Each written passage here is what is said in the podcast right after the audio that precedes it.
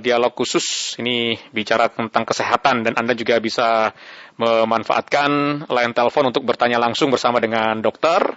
Jadi silakan manfaatkan 021 384 4545 dan 021 386 6712 serta 386 eh, 6712 dan 352 3172 ya. Ini tiga telepon ini kita buka langsung di mana dialog khusus untuk kesehatan akan bicara tentang perlukah anak tidur saat prosedur diagnostik. Ya, di Gatekeeper kita sedang menghubungi Dr. Raihanita Zahra, spesialis anak dari Departemen Anestesi Fakultas Kedokteran Universitas Indonesia. Dialog Kesehatan. Baik, kita sapa dulu Dokter Raihanita Zahra, spesialis anak yang sudah bersama dengan kita. Selamat pagi, Assalamualaikum dokter. Selamat pagi, Assalamualaikum warahmatullahi wabarakatuh. Waalaikumsalam warahmatullahi wabarakatuh. Ya, Semoga sehat selalu dokter. Nah, ini uh, perlu ke anak tidur saat prosedur diagnostik. Nah, ini tema yang sangat unik sekali. Mungkin ada uh, gambaran dulu ya latar belakang tentang tema ini agar pendengar kita punya frame yang sama dengan kita ini, Dok. Silakan, Dok.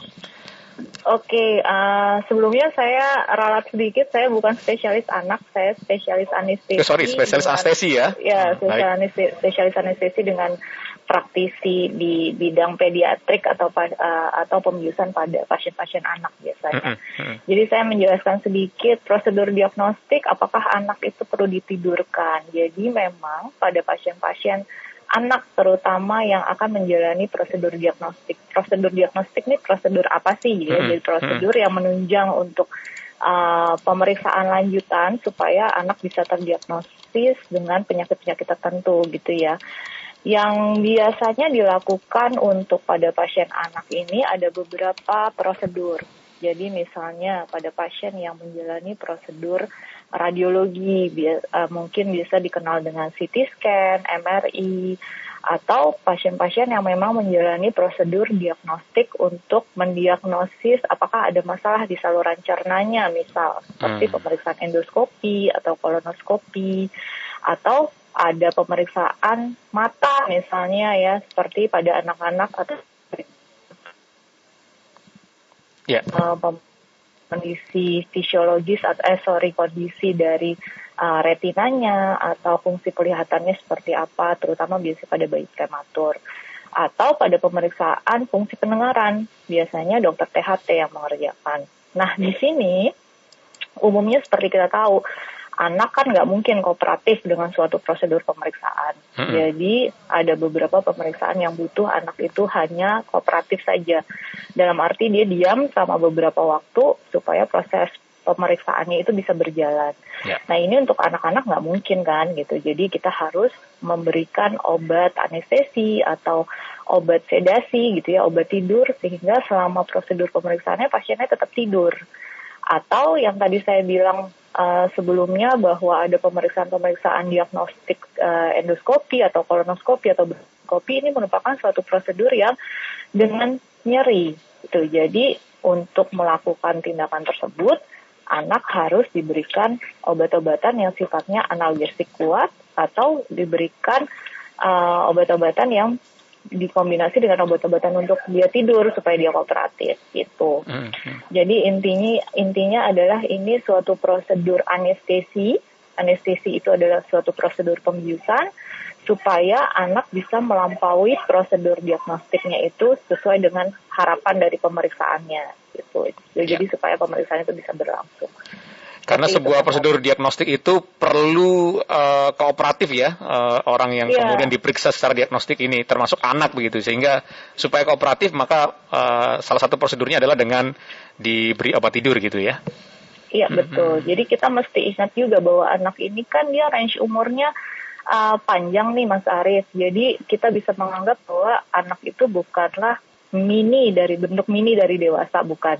Jadi anak itu dia dengan berbagai um, milestone-nya. Jadi misalnya pada uh, anak di WHO sendiri di Indonesia kita pakai patokannya patokan WHO ya. Jadi anak itu dikatakan usia anak itu mulai dari 0 sampai dengan 18 tahun. Dengan range usia yang panjang itu tentunya kita menghadapi berbagai kondisi nih gitu. Misalnya kalau misalnya bayi gitu ya mungkin beda dengan uh, anak yang toddler gitu atau toddler berbeda lagi dengan yang adolescent. Jadi masing-masing tuh punya keunikan sendiri gitu kalau pada pasien anak. Hmm. Oke. Okay. Biasanya uh, orang tua keberatan nggak dok? Misalnya anak kemudian, oh ini harus dibius dulu gitu ya? Itu gimana dok? Oke. Okay.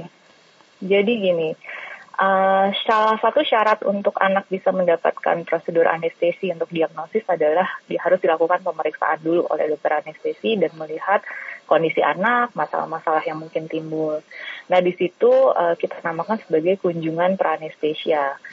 Kita akan setelah itu kita akan menyimpulkan dan merencanakan tindakan anestesinya dan kita menginformasikan ke uh, uh, orang tua hmm. dan tentunya kita harus mendapatkan concern atau persetujuan dari orang tua untuk melampaui prosedur itu. Nah, di sini uh, ada beberapa hal yang mungkin akan jadi pertimbangan orang tua gini. Jadi uh, dengan uh, ini kan cuma CT scan dok gitu ya, atau ini hmm. kan cuma mau di ronsen aja, masa anaknya harus pakai obat bius, harus diinfus gitu, hmm. bahkan mungkin bisa sampai harus dimanipulasi jalan nafasnya, terus uh, edukasi yang diberikan oleh dokter anestesi juga bisa macam-macam kan. Hmm, hmm. uh, bisa terjadi sumbatan jalan nafas bu, bisa nafasnya nanti berkurang apa segala macam. Nah itu biasanya orang tua akan punya kekhawatiran sendiri. Yeah. Nah di sini uh, kita sebagai dokter anestesi harus um, menginformasikan ke orang tua terutama bahwa dengan kondisi anak yang memang cukup optimal untuk dilakukan pembiusan, kemudian dokter anestesinya sendiri tahu masalah-masalah yang mungkin akan timbul. Ya, dokter mohon maaf suaranya agak terputus-putus ini, mungkin bisa mencari posisi sedikit ya, agak geser. Oke oke. Mm -hmm. Sudah jelas? Mas? Ya, silakan bisa dilanjut kembali. Oke, jadi uh, intinya adalah kita harus menginformasikan semua kepada orang tua mengenai risk dan benefit dari uh, prosedur anestesi dibandingkan dengan pemeriksaan diagnostik. Artinya gini, pemeriksaan diagnostik ini kadang-kadang esensial ya. Jadi untuk esensialnya artinya memang dibutuhkan untuk menentukan satu diagnosis dari penyakit dan mungkin kadang-kadang tidak bisa ditunda apa pun itu uh, untuk persiapan anestesi dan pembiusannya tetap harus dalam kondisi anak yang cukup optimal. Hmm. Nah itu kita harus meyakinkan nih ke orang tua uh, sehingga uh, seperti persiapannya, kondisi anak ini seperti apa dan juga persiapan-persiapan yang dilakukan oleh orang tua setelah proses anestesinya itu sendiri atau proses uh, nidurinnya atau proses pembiusannya gitu. Iya, iya. Berarti konteksnya ini uh, total ya dok ya. Jadi sampai tidur ya, bukan yang lokal atau apa istilahnya spinal juga gitu ya. Oke, jadi ini uh, obat-obat yang kita gunakan adalah obat-obat yang membuat dengan targeted. Jadi targetnya adalah tadi supaya kooperatif anak harus tidur itu yang hmm. utama. Hmm. Jadi obat-obatan yang kita gunakan adalah obat-obatan yang sifatnya hipnotik, uh, kemudian sedatif. Ini akan membuat anak itu lupa dan anak itu tidur Hmm. Kemudian kalau misalnya dibutuhkan kita memakai uh, obat-obatan yang sifatnya analgesia kuat. Jadi uh, seperti golongan narkotik gitu ya untuk membuat anaknya tidak nyeri dalam satu prosedur itu.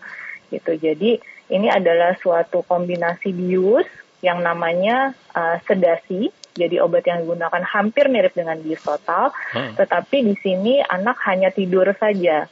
Jadi jalan nafas anak tetap akan terjaga secara spontan, artinya kita tidak perlu melakukan uh, pemasangan selang atau apa pun itu gitu. Tetapi dalam kondisi-kondisi tertentu bisa sampai dengan bius total atau general anestesi atau bius umum gitu. Ya. Aman uh, atau mungkin efek samping yang timbul seperti apa? Kan kadang orang, uh ini habis dibius bangun kemudian ada rasa yang berbeda dan sebagainya begitu dok biasanya ini. Atau hmm. entah itu karena sugesti atau mungkin karena memang merasakan sesuatu yang berbeda. Nah tentu orang tua kan pasti punya pertanyaan itu ya. Kalau sudah habis dibius nanti setelah bangun gimana ini dok dan sebagainya. Oke. Okay. jadi kalau dikatakan uh, pembiusan ini aman atau tidak uh, ini tergantung dari kondisi pasiennya. Tetapi apa pun itu kita harus menjaga bahwa anak yang dilakukan pembiusan itu setelah bangun dia harus kembali seperti kondisi dia yang sebelumnya. Itu hmm. satu. Kemudian yang kedua untuk menjaga keamanan itu uh, ke keamanannya uh, pembiusan ini harus dilakukan oleh seseorang yang kompeten kompeten artinya adalah seorang dokter anestesi ataupun misalnya dilakukan oleh dokter anak atau uh, dokter ahli saraf atau dokter THT yang sudah mendapatkan pelatihan dan mempunyai sertifikasi sehingga dia bisa mengatasi semua yang bisa terjadi selama pembiusan. Kemudian yang kedua adalah komplikasi-komplikasi yang sering timbul. Yang pertama pasti ditakutkan orang yang paling ditakutkan oleh orang tua ke depannya anak saya akan ada gangguan belajar atau enggak nah. atau misalnya ada kemunduran atau enggak gitu ya mm -mm. atau gangguan behavior atau enggak gitu. Nah kalau dari paper-paper yang sudah ada sekarang memang tidak ada yang melaporkan bahwa obat bius A itu akan membuat anak mengalami gangguan belajar itu belum ada. Cuma memang yang mungkin bisa terjadi kalau misalnya terjadi komplikasi seperti misalnya pada saat anak itu uh, melalui proses pembiusan dia mengalami kondisi yang namanya hipoksia atau kadar oksigennya dia menurun karena obat bius yang kita berikan itu bisa bikin uh, nafasnya dia lebih sedikit gitu ya atau ada obstruksi jalan nafas ini komplikasi jadi ini hal yang tidak diinginkan kalau misalnya ini terjadi, mungkin dia bisa terjadi gangguan belajar. Tetapi kalau semua berjalan smooth dan lancar, uh, insya Allah tidak ada masalah. Pada beberapa anak, dia akan mengalami satu kondisi yang misalnya anak jadi uh, apa berubah pola tidur, hmm. kemudian ada mual muntah, kemudian misalnya anaknya jadi takut atau trauma, itu bisa saja terjadi. Itu dan itu memang ada laporannya. Tetapi ini uh, kita harus antisipasi dengan melakukan observasi pasca pembiusan dan juga melakukan edukasi kepada orang tua. Kondisi-kondisi ini bisa saja terjadi gitu, tapi uh, bagaimana cara mengatasinya biasanya kita sudah informasikan ke uh, orang tuanya gitu. Ya. Kalau soal sakitnya, biasanya sakit apa sih dok yang butuh uh, proses seperti ini, mungkin dari penyakitnya gitu ya? Oke, jadi yang tadi saya sampaikan misalnya pada pemeriksaan mata gitu ya, hmm, hmm, itu pada pemeriksaan mata uh, uh, itu biasanya anak-anak atau bayi-bayi prematur. Hmm. Jadi uh, dia mungkin mengalami satu kondisi uh, yang namanya retinopati. Retinopati ini karena ada gangguan oksigenasi gitu ya, sehingga dia butuh kadar oksigen tinggi. Hmm. Uh, kemudian justru oksigennya ini mencederai bagian dari retinanya. Nah, ini dia perlu pemeriksaan uh, ini dilakukan pemeriksaan ini dilakukan pada saat usianya sangat kecil gitu. Jadi mulai dari nol bulan gitu dia udah harus dilakukan pemeriksaan. Nah ini bukan pemeriksaan yang nyeri, tetapi memang harus butuh pendampingan anestesi dan dokter matanya tuh perlu uh, anaknya tidak bergerak sama sekali gitu supaya pemeriksaannya itu bisa akurat. Yeah. Kemudian yang kedua misalnya pada dokter THT dia mau melakukan pemeriksaan BERA untuk melihat fungsi pendengaran. Nah ini kan di, biasanya dikerjainnya tuh sekitar 30 sampai 45 menit butuh mm-hmm. dia harus melihat gelombangnya gitu ya. Yeah. Nah ini nggak mungkin kalau anaknya sambil nangis atau yeah. sambil sambil goyang-goyang dan sebagainya gitu. Goyang-goyang kan? itu nggak mungkin. Uh, uh, jadi harus diam. Kemudian pemeriksaan-pemeriksaan radiologi pada umumnya. Jadi misalnya kalau anak-anak sakit ada uh, dicurigai ada tumor di uh, organ abdomennya atau di di perut atau ada tumor di uh, paru-paru atau di rongga dadanya gitu ya. Atau misalnya tumor tulang itu uh, dia memerlukan pemeriksaan radiologi. Hmm. atau anak-anak yang mengalami gangguan saluran cerna atau misalnya gangguan penyerapan urus usus, anaknya malnutrisi gitu ya. Uh, jadi dokter anak bagian gastro biasanya mau lihat apakah fungsi secara anatominya tuh normal atau hmm. tidak. Dia akan lakukan pemeriksaan endoskopi.